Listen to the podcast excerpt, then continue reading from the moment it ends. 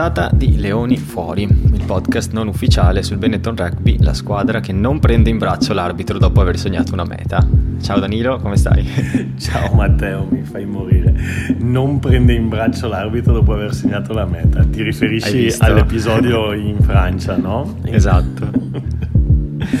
Stavo guardando gli highlights del, del... Beh, non era, neanche pro, non era neanche top 14, era Pro D2, giusto? Esatto, sì, sì, Stavo sì, guardando gli highlights e vedo sto... Mi pare Figiano gigante che esulta alzando l'arbitro. Ma tu lo capisci, se tu guardi quel, quella sequenza, lo capisci che il tizio è fuori di testa. Già, sì, dal, sì, sì. già dalla maniera in cui sta aspettando la decisione arbitrale, lo vedi proprio che è lì che salta. È lì che non vede l'ora. Tra l'altro l'arbitro è di spalle mi pare perché neanche si accorge di cosa sta per succedere, ti immagina la paura.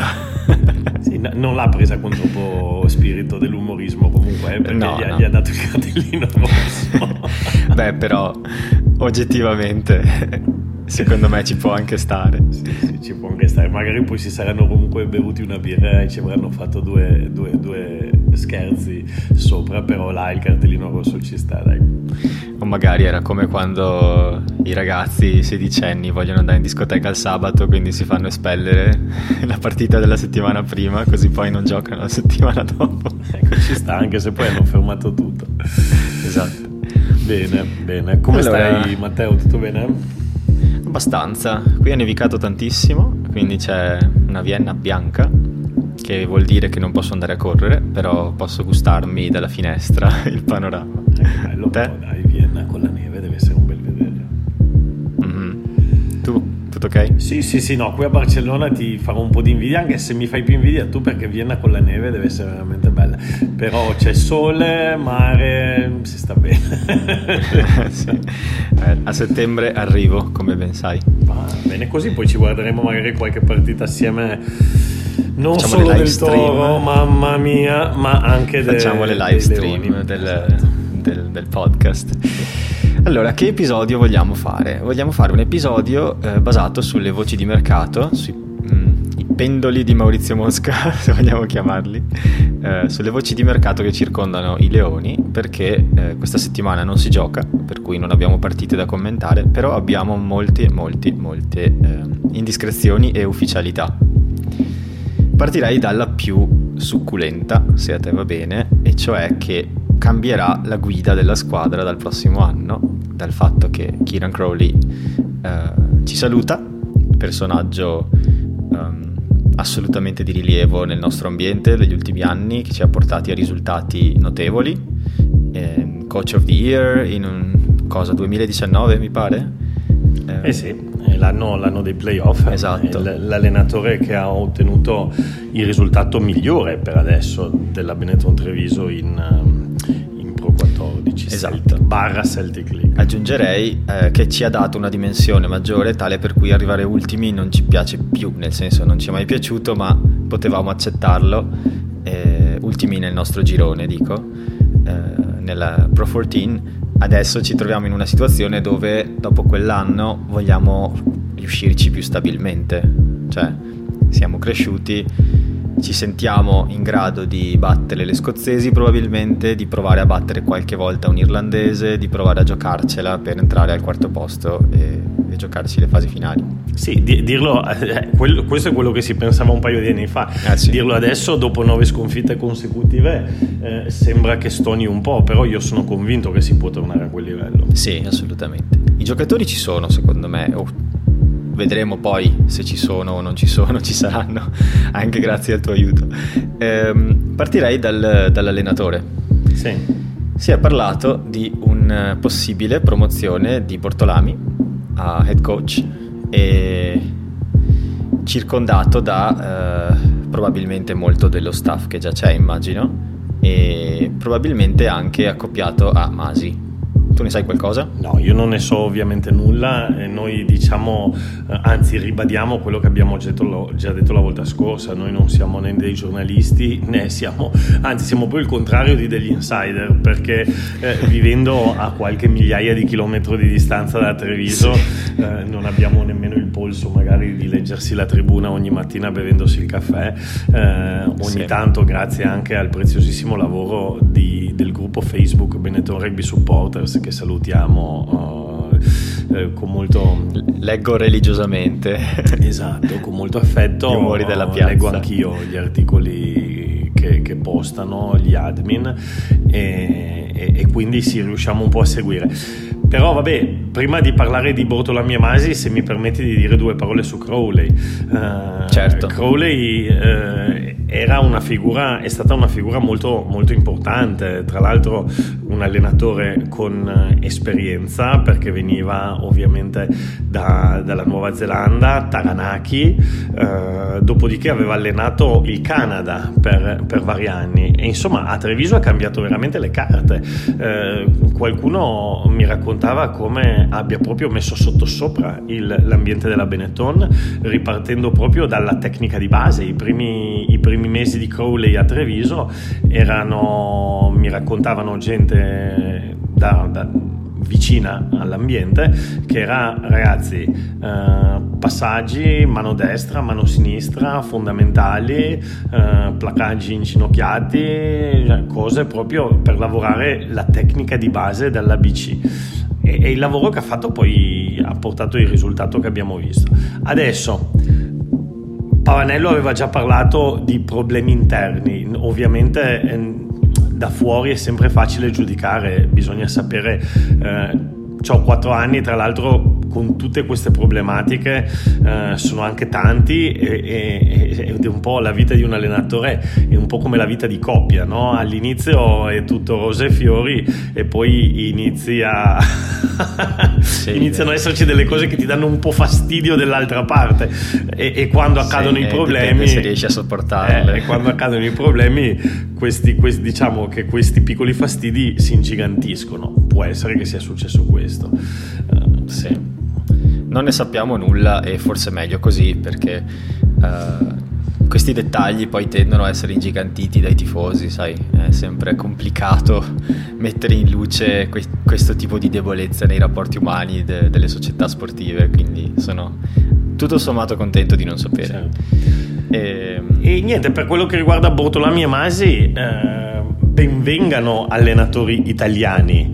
Eh, Treviso ci aveva già provato fino a poco tempo fa con uh, un allenatore ancora più di Den- anzi con un allenatore a differenza di Bortolami eh, anche se Bortolami è da un po' di anni che adesso è dentro come um, allenatore eh, della rimessa laterale come allenatore degli avanti um, cioè, Casellato era stato ad allenare la Benetton insomma e, e purtroppo con scarsi esiti, probabilmente non solo per colpa sua. Io oggi ci pensavo e facevo due ragionamenti. Il primo è che vedremo se sarà Bortolami, eh? io non ne sono così sicuro. Però se fosse così ri- si ricorrerebbe sempre agli allenatori italiani nel momento più complicato, nel senso che forse sarebbe mm. bene dare a un allenatore italiano la possibilità di costruire... Ehm, da zero, facendosi, cioè da zero dall'inizio, facendosi il proprio team, facendosi le proprie scelte, portandosi i propri collaboratori ehm, e allenatori italiani di, di, di livello ce ne possono essere. L'altra considerazione che faccio è che Bortolami, seppur con, dopo tutto quello che ha imparato in Inghilterra a Gloucester, eh, seppur coadiuvato da Masi che adesso sta ai Wasps eh, nell'acad- nell'Academy facendo un lavoro importantissimo, sarebbe comunque per entrambi la loro prima esperienza da head coach. Eh, non... In una competizione internazionale che secondo me è cioè è un bel palcoscenico perché se vai a guardare gli allenatori che hanno allenato le squadre italiane, le franchigie italiane e la nazionale italiana nelle, nei contesti internazionali eh, sostanzialmente non ce n'è. Cioè è, è, è impietoso il confronto con le altre nazioni. Sì. E quindi sviluppare qualche personalità di spicco eh, che venga fuori anche per le nostre panchine, secondo me è un buon investimento per il futuro.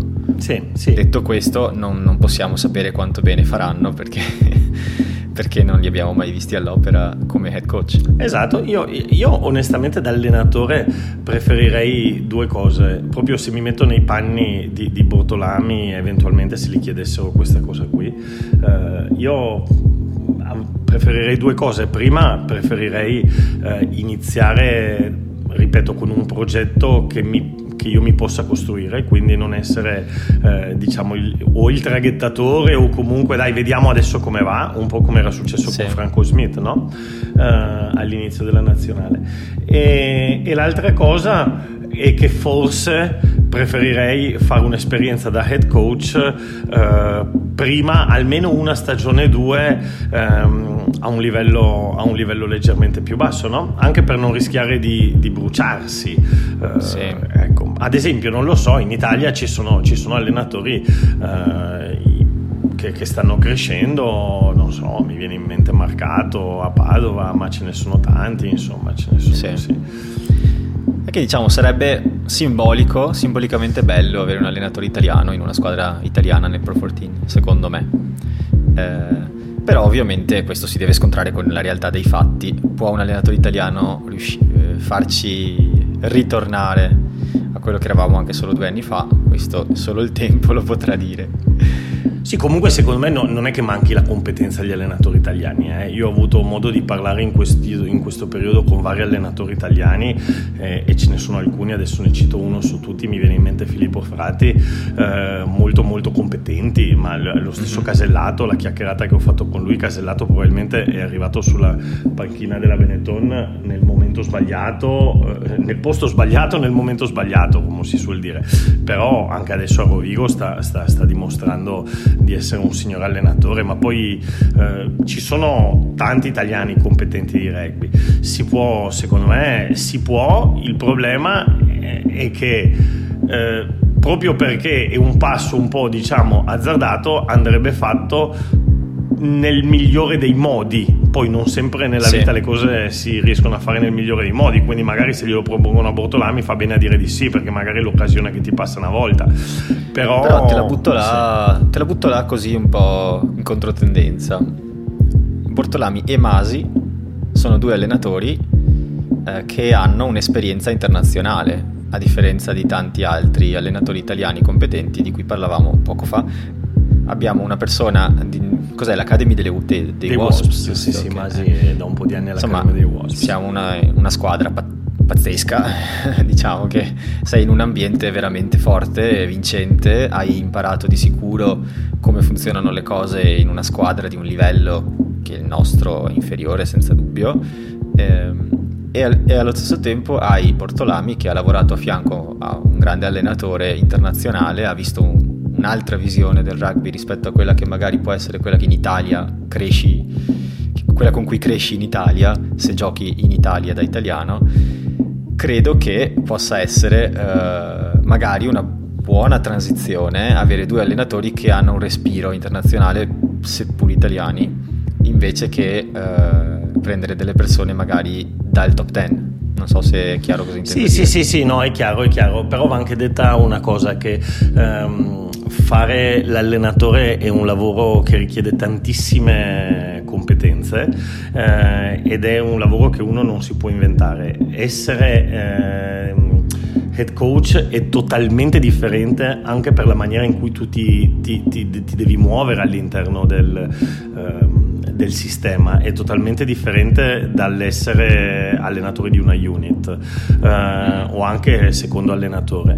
Um, quindi, insomma, eh, probabilmente l- il passaggio corretto sarebbe, però io sono l'ultimo per poter dire questa cosa, però l'idea mia è che il passaggio corretto potrebbe essere acquisire l'esperienza all'estero, ehm, fare un'esperienza di livello... Eh, leggermente inferiore al rugby di altissimo livello, ehm, ma non per forza in Italia, eh, può essere anche in una Pro, Pro 2 francese, può essere in una Championship inglese, eh, può essere in qualsiasi posto, posto del mondo dove tu possa avere questo tipo di esperienza e dopo di questo uh, avere eh, la possibilità di essere head coach in un, um, a livello 1.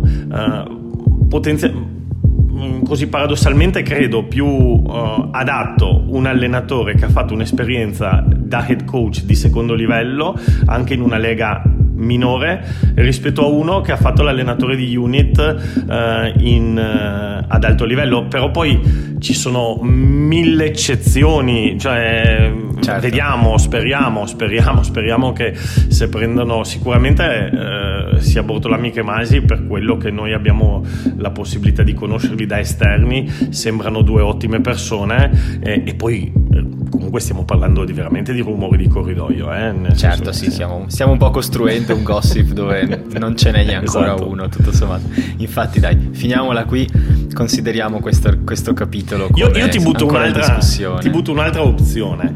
Uh, mm. E se arrivasse un sudafricano, uh, con la colonia di sudafricani che abbiamo, potrebbe anche essere un'idea, anche se io non vado pazzo per il gioco sudafricano, soprattutto, uh, soprattutto diciamo il gioco calci difesa Africans. sì, sì, però insomma abbiamo adesso abbiamo, abbiamo tre sudafricani, adesso ne arriva un quarto, uh, sì. quindi sì, se arrivasse un sudafricano no, per me è un'opzione. Di sicuro ma scambiamo Franco Smith con Kieran Crowley. E... sì, ce l'avevamo il sudafricano in effetti, sì. Però magari, magari vedi anche che magari, ah, vabbè, non facciamo tutte queste congetture, però vedi anche che magari il fatto che ci sia un allenatore eh, della nazionale sudafricano potrebbe influire sull'arrivo di vari sudafricani, non solo nella Benetton, sì. anche, ehm, anche nelle zebre. Eh, vedo che me la, stai, me la, stai, appoggiando proprio lì pronta per fare il gancione. Eh, infatti, eh, uno dei sudafricani è già arrivato e parliamo di Cornel Els. Questo ragazzone di 26 anni, 103 kg, 1,83 m. Curiosamente sono esattamente le stesse misure di Leonardo Ghiraldini, um, tranne l'età. Grande sei uno e... statistico. Sono andato a vedere, non ci credevo perché ho, ho visto una foto, ho detto, ma, ma mi pare Ghira, mi sembra il Ghiro, no? Vado a vedere, stessi chili, stessa altezza, identica. Bene, speriamo e... anche lo stesso talento lo stesso tallone di sicuro perché fanno lo stesso ruolo eh, però mh, mm, insomma l'altra volta ti, ti, eri un pochino lamentato delle nostre rimesse laterali scadenti arriva un nuovo tallonatore eh, magari qualcosina in più riusciamo a produrre eh, con un, un, ruolo al momento rivestito da questo nuovo ragazzo Cornel Els l'infortunato Hame Faiva e chi altro abbiamo? Thomas Gallo che ha rinnovato sì, eh. anche se Tallo, eh, Gallo anch'io l'ho sentito nominare come possibile opzione da tallonatore, però Gallo, da quello che io sapevo, è un pilone sinistro. Sono anche andato a vedermi le, eh, tutti i video perché l'avevo sentito, credo, nominare o da Pavanello o dallo stesso Bortolami come opzione al tallonaggio. Però io sono andato a vedermi e mi pare che abbia sempre giocato da, eh, da, da pilone. Magari lo stanno provando a convertire. secondo me ha giocato quest'anno da pilone perché con tutti gli infortuni che abbiamo no, avuto. No, no, no, ma in passato giocava da pilone, nei Pumitas giocava da pilone, ah, no, eh, a Tucumán giocava so da pilone, sempre okay. fatto il pilone, magari poi è un pilone, eh, come si dice, mm, poli, poli, polivalente, quindi magari sa anche fare sì. il tallonatore, però lui è più, è più, un pilone, tra l'altro un bel no, Perché se vai a vedere sì. poi come insomma, il profilo del giocatore sui vari siti è sempre messo come tallonatore, però sì, no, non so molto su. Io onestamente lo conosco poco Thomas Callo, per cui sono contento che però abbiano rinnovato perché quantomeno c'è una certezza, perché in tutto questo periodo tanti giocatori in scadenza, sapere che qualcuno viene rinnovato vuol dire che un'idea di progetto c'è. Sì. Tra l'altro su, su, su Thomas Gallo e poi andiamo a parlare di Els, se, se, se, se, mi permetti di dire due parole su Thomas Gallo, io sono assolutamente convinto che questo ragazzo sarà la sorpresa del, dei prossimi anni, eh, perché è un ragazzo di cui se ne parlava benissimo già nei Pumitas e, e soprattutto un ragazzo delle, che ha delle caratteristiche di velocità e di evasione e anche di ball handling di mani mm-hmm. impressionanti. Ovviamente un conto è vederlo giocare nell'università universitario di Tucumán, eh, un conto è giocare, e lo si è visto, a livello di Pro 14. Però una volta che riesci a mettere su i chili giusti, la massa muscolare giusta, eccetera, questo secondo me è uno che può fare veramente danni. Sì. Eh, sono contento di sentirtelo dire perché io guarda lo conosco proprio poco e quindi nel momento in cui ho visto che è rinnovato sono andato a guardare un po' di cose in più, però sì, non ho questa conoscenza del suo background, per cui mi rincuora quello che dici. Comunque dai, cosa possiamo dire di Cornel Hells? Uh, viene dai Bulls, quindi ha un, ha un pedigree tutto sommato rugbistico notevole. Eh, ha fatto, mi pare di aver visto tipo tutta la sua carriera nei Bulls, tranne un piccolo periodo in Inghilterra, se non sbaglio, ma non sono sicuro. Uh, No, ha giocato, generale, ha, giocato sua... Puma, ha giocato, anche nei Pumas sudafricani, non, non, i Pumas ovviamente la nazionale argentina, ma ha giocato anche nei, nei Pumas sudafricani. Uh, in Inghilterra non mi risulta. Ok, allora forse era un altro che sono andato a guardare. Comunque sì, eh, di fatto questa è la sua prima vera esperienza fuori dal Sudafrica. E, però è una persona che ha già giocato a buoni livelli per, per alcuni anni, quindi insomma eh, non di certo una persona che non sa come stare in campo. E una cosa che volevo dirti è che il fatto che sono andato a guardarmi gli highlights della sua carriera finora e prima, prima cosa proprio in assoluto, il primo pezzo di video è una rimessa laterale ben battuta, quindi sarai contento. Ma che altro, cioè fai il tallonatore adesso capi, capisco tutto. no, proprio il primo, primo, primo video. Cioè. Adesso quest'idea che i tallonatori non debbano più lanciare bene la rimessa laterale non so da dove è venuta fuori, però insomma è come dire che ne so, non lo so, vabbè, non mi mi viene il paragone giusto, però diciamo che sì. il primo dovere di un tallonatore sarebbe quello di, di, di, lanciare la rimessa laterale. Poi ci sono tante sì, altre cose. No, anche io sono andato a vedermelo e sì, ha, ha giocato a, a, ottimo livello, tra l'altro venire fuori da quel contesto sudafricano, eh, io conosco un po' la situazione lì, allenavo in Lituania e avevamo un, un gemellaggio con, proprio con l'accademia dei, um, dei Bulls e avevamo mandato qualche ragazzo anche di talento lì e, e mi ci raccontavano che insomma è difficile eh, venirne fuori perché c'è una quantità di talenti veramente impressionante. Eh, sì. Lui comunque è, è, arrivato a giocare ad altissimo livello, ha giocato nei Blue Bulls, poi è, andato a giocare nei Bulls, eh, che sono la squadra di Super Rugby, e, e poi ha giocato nei Pumas. Ha, ha, è stato anche eh, Baby Box, quindi eh, Sudafrica Under 20, e, e anche io sono andato a vedermi un po' di video. È così che si chiamano? Non lo sapevo. Baby Box. Baby box. Non sapevo. Scommetto che non gli piace tantissimo. Eh.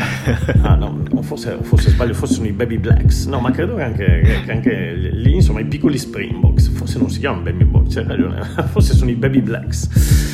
Comunque, vabbè, dai, Comunque, baby sì. a parte, baby a parte. Ehm, a, se, Ci piace. Sembra, sembra, che sia un bel giocatore. Poi, ovviamente, Matteo, quando vai a vederti gli highlights uh, per parlare del nostro Torino, anche Meite mi sembrava Maradona. Però, Dai, non l'ha comprato il Milan. Scusa, prima in classifica l'ha preso.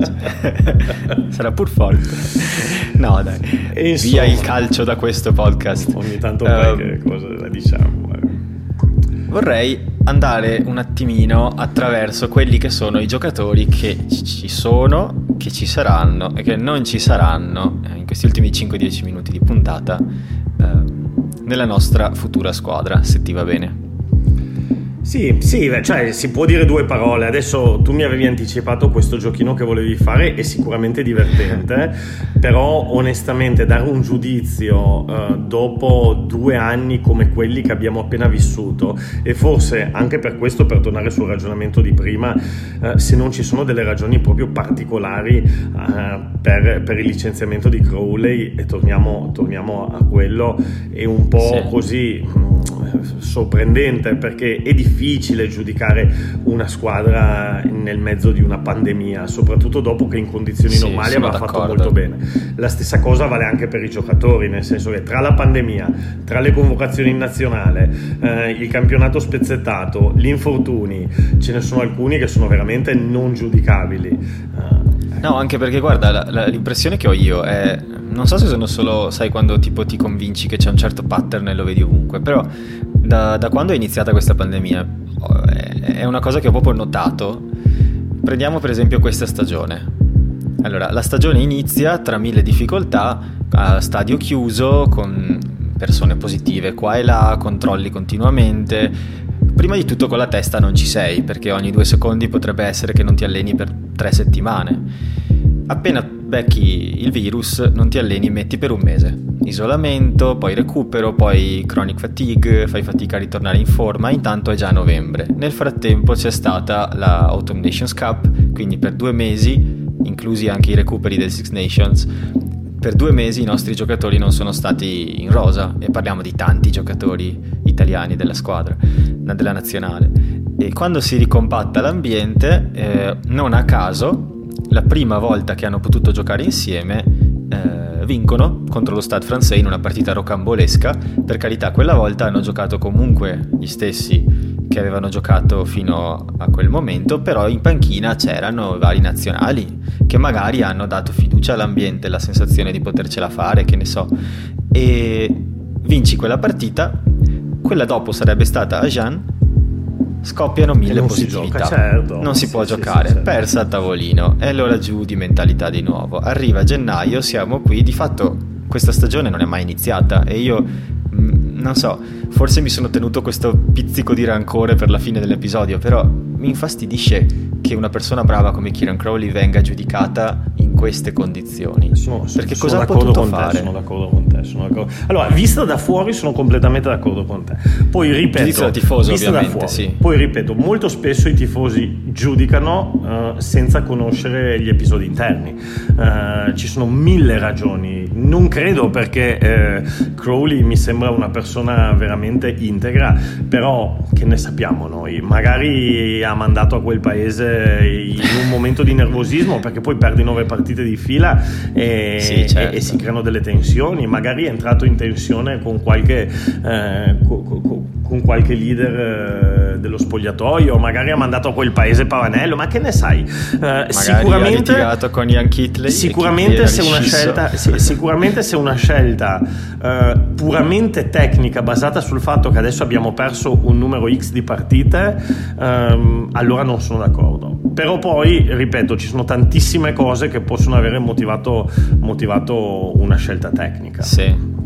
Diciamo che mi ha un po' insospettito il suo, non mi ricordo se era un'intervista, comunque ho letto da qualche parte che, virgolettato, deluso dalla società.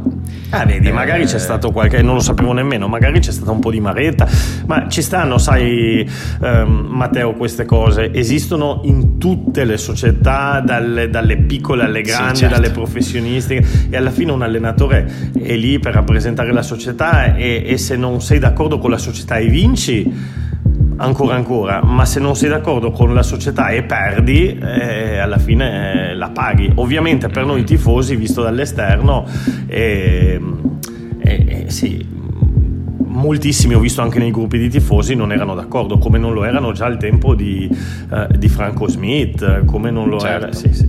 Ma, ma, perfino con Casellato, guarda, il, poi il pubblico della Benetton in Treviso non è un pubblico che chiede le teste, cioè non, non stiamo parlando delle squadre di calcio dove normalmente c'è un grande rispetto per il lavoro che viene fatto e nel caso di Crowley in particolare.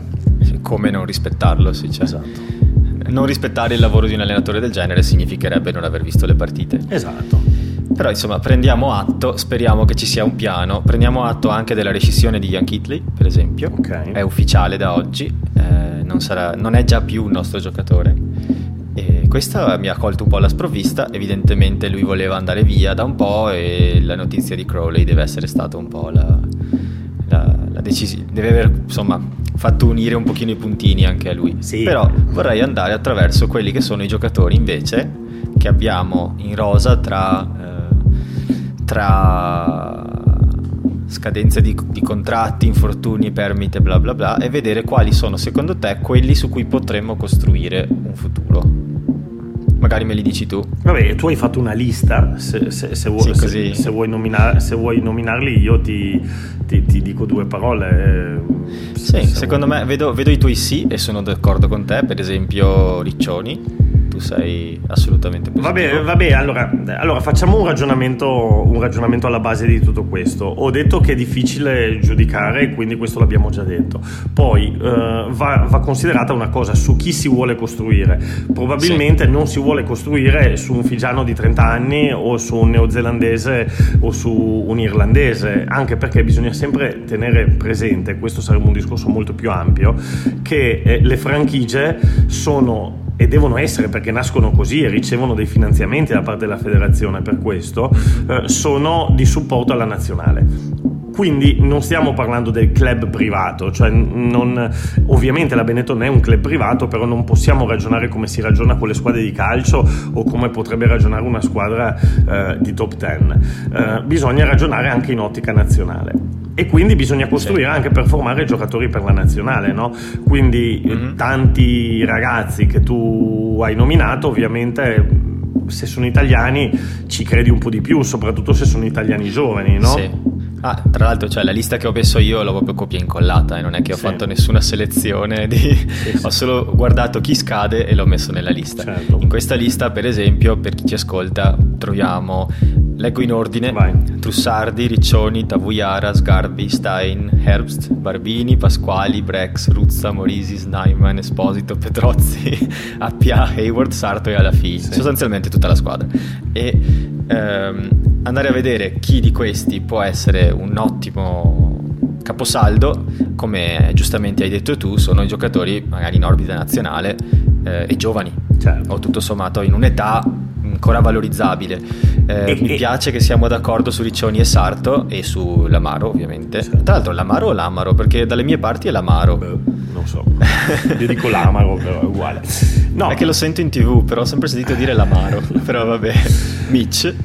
No, ma allora, guarda. Uh, Truss- allora giovani, allora, giovani, italiani però non basta, perché per esempio il primo della lista che tu avevi citato, Trussardi, per adesso non ha ancora dimostrato di poter essere all'altezza e poi dipende anche dai ruoli, perché ad esempio Trussardi e Petrozzi, ehm, se noi parliamo di eh, ottica nazionale, eh, c'è abbastanza traffico in quel ruolo lì, no? Perché c'è, vabbè, secondo me il titolare sarà in futuro Varney, poi c'è Violi, c'è Casilio, c'è Braley mm-hmm. che l'hanno portato in Italia non ce lo dimentichiamo, l'hanno portato in Italia in teoria per essere il mediano di mischia della nazionale, adesso sì. sembra che sia la quarta quinta scelta, comunque è un signor giocatore e nelle ultime partite lo sta anche dimostrando secondo me. Madonna. Poi c'è Palazzani, Uh, il, il, buon vecchio Palazzani. Poi uh, dicono che sta crescendo fortissimo Garbisi, Garbisi Junior, il fratellino che, sì, che sta sì, giocando a Mogliano. Quindi insomma eh, un, un, Trussardi, poi speriamo di sbagliarmi, se si ragiona anche in, eh, in ottica nazionale magari non ha, non ha, il posto. Lo stesso si dica per, per, Petrozzi che a me piace. Petrozzi adesso è appena stato convocato da Andy Wilk per il 7 e, e, si potrebbe aprire un capitolo a parte, magari Petrozzi se come ha detto Marzio Innocenti nell'ultima intervista che abbiamo fatto la federazione decide di investire sul 7, magari il futuro di Petrozzi potrebbe essere più, più, verso quella parte lì. Intervista per che per chi non lo sa, Dampat Rugby, non, non, questo podcast ma sul canale di Danilo sì. specifico, Dampat Rugby. Sì. Per gli, nominato, per gli altri che hai nominato, uh, vabbè, gli stranieri secondo me l'abbiamo detto, quindi tanto Tavoiara come Alaifis sì, non sono secondo me i nomi su cui, su cui si andrà a investire per costruire, per costruire il futuro.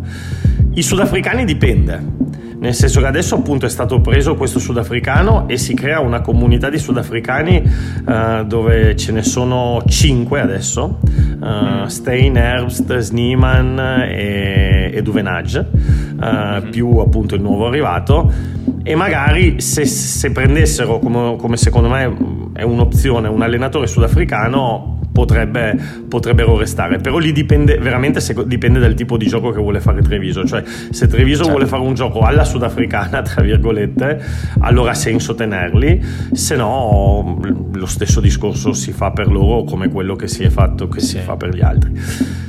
Per quello che riguarda le, seco- le, due seconde linee, c'è un po' il discorso che non abbiamo tantissimi ricambi in seconda linea, perché ehm, oltre a Ruzza ci abbiamo soprattutto per mid player, quindi magari qualcuno resterà per fare di necessità virtù. Ecco.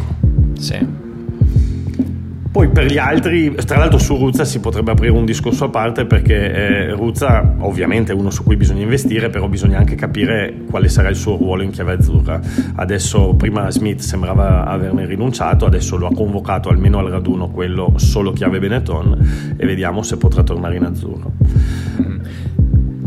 Però sì, diciamo le possibilità ci sono per costruire. Eh, sì. Sarebbe bello vedere un progetto improntato su quello che poi è, appunto, come dicevi anche tu prima, la vera natura per cui sono nate le franchigie Pro 14 cioè certo. produrre un, baci- un, bacino di rugby internazionale costante per giocatori in orbita nazionale. Certo.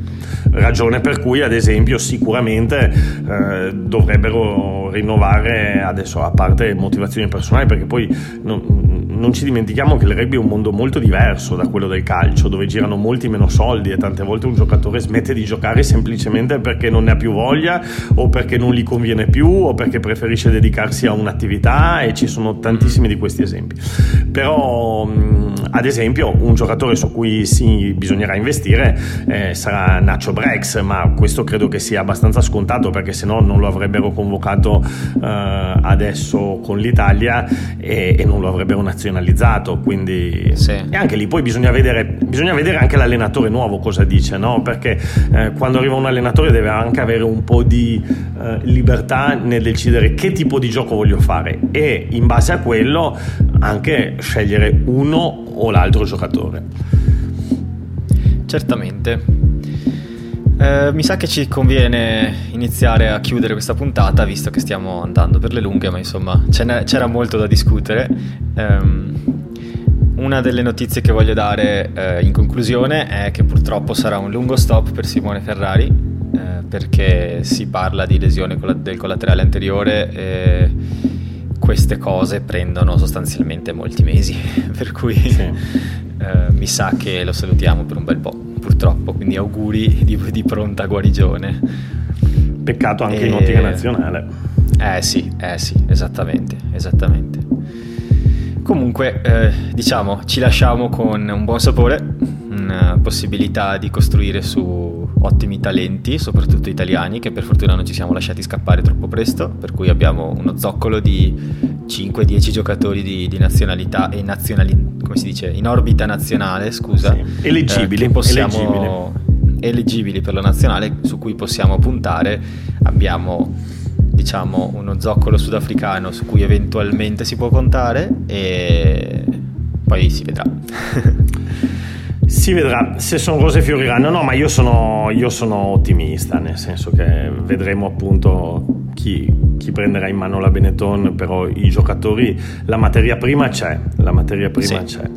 Uh, speriamo, e speriamo bene. Quindi speriamo bene. E quindi ci sentiamo la prossima settimana, magari parliamo un pochino la prossima volta di quella che è la Rainbow Cup, quindi questa um, nuova competizione che servirà a portare le, le, squadre del Pro 14 e le quattro sudafricane, diciamo Bulls, Sharks, Stormers e Lions, mi pare, uh, a una sorta di torneo unico per tenersi in forma, se si può dire, e garantire spettacolo anche televisivo.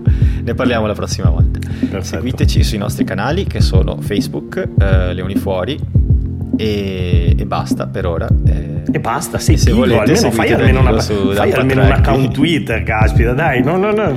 Hai ragione, hai ragione. Potrei fare un account Twitter volendo. si vedrà. Va bene. Ciao Danilo, ci vediamo. Ciao Matteo, ciao a tutti, ciao. grazie.